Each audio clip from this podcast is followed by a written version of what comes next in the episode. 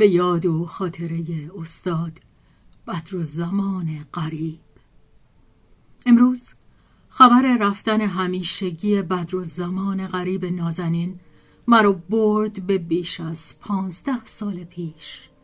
انتهای خیابان انوشیروان. در آن سالها آن خانه قدیمی با درهای چوبی زیبایش انتشارات فرهنگان بود که به جان و توان و همت احمد منصوری برپا شده بود و فعالیت غریبی را در میان ناشران آن روزگار شروع کرده بود که تمرکز اصلی آن بر فرهنگ نگاری بود.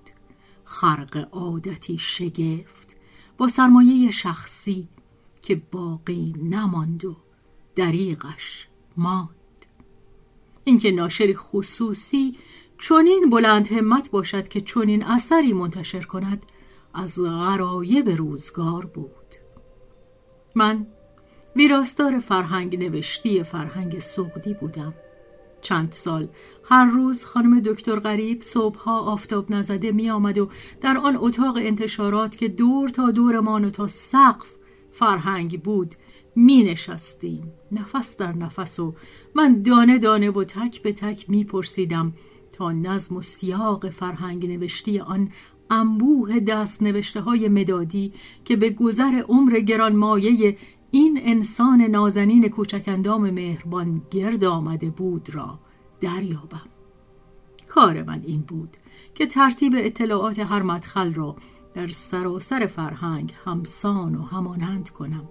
مدخل هایی بود که اطلاعات آن همگون نبود و این دستنویس ها که به مرور زمان و به عمری نگاشته شده بود همه جا ترتیب یکسان نداشت و برای هر کدام باید می جستم و می پرسیدم و در می آفتم.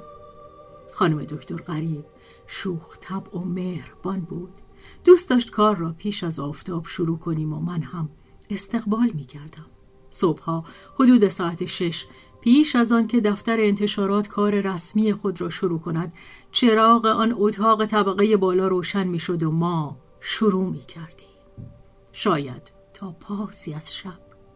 من ویراستاری دانش آموخته ادبیات فارسی بودم که چند سال ویرایش فرهنگ های تخصصی کرده بودم و کار ما به سرپرستی احمد منصوری این بود که حاصل عمر و تلاش و پژوهش های ناب و بیبدیل استاد غریب را در قالب کتابی وزین و درست و دقیق منتشر کنیم و این کار بدون پرسش از یکی یکی مواردی که نمی‌دانستیم ممکن نبود و او چه مشتاق بود و چه پیگیر و چه شکیبا.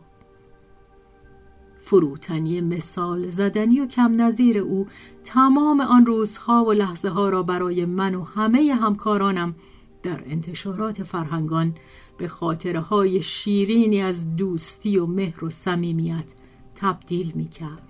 در میان این رفت و برگشت پرسش ها هر بار حکایتی و خاطره ای بود که نقل می شد و چه شوخ طبعی های شیرینی با همه ما داشت چند سال. او یکی از همکاران هر روزه ما بود که با ما می نشست و می خورد و می نوشید و چنان خودمانی که انگار در خانه خود است و من علاوه بر دلواپسی هایم برای نقطه ها و نشانه ها و خطوط دلواپس راحتی و سلامت او هم بودم. مثل دختری که مادری را عزیز دارد و او نیز انگار هر صبح به جای معلوفی می آمد آنقدر که آسوده بود. شاید بارسترین ویژگی او فروتنی بود و اهمیت ندادن به ارزشهای ظاهری بیرونی دوستان همه یادشان هست کفش ها و جوراب های لنگه به لنگه که در تاریکی صبح ها پوشیده بودند و در میان روز وقتی خودشان متوجه می شدند بلند و سرخوشانه می خندیدند. هر بار او را می دیدم انگار که در مرتبه ورای روزمرگی انسانها با جان و جهانی در دامنه جدا از قال و مقالهای مردمان بود. جانی شگرف و غریب بود اما غریب و زود آشنا و صمیمی. در جرفناهایی مستقرق بود که صدای های و هوی ها را نمیشنید. چه آرامشی داشت در برابر پرسش های مکرر و هر بار غور می کرد انگار که به اعماقی می رفت و باز می آمد لبخند زیبنده ترین و ماندگارترین آرایش چهرهش بود و هر روز در مسیری که من باید کشف می کردم تا هر چیزی را سر جای خودش بگذارم و فرهنگ نظم و سامان بگیرد پیوسته یادم می‌داد که چطور وقتی عاشق کاری باشی و به آن بپردازی خستگی معنای دور بیمعنایی است. سالها از آن روزهای گرم و سرد و آفتابی و بارانی و برفی که دغدغه درستی و بجا بودن هر نقطه را در این کتاب داشتیم گذشته است. با همه فهرست ها و فونت ها و برنامه های رایانه ای که تحمورس خاج پور ابدا می کرد و دقت چشمان روشن سهیلا بابایی و دستان پرکار مریم ایزد پناهی و صدیقه شایسته که حروف نگاری آن را به انجام رساندند و سیما توی سرکانی که آخرهای کار آمد تا راه و رسم بازی هایی که ما بلد نبودیم در انتشارات به راه بیاندازد. و این کتاب در سال 1374 کتاب سال شد.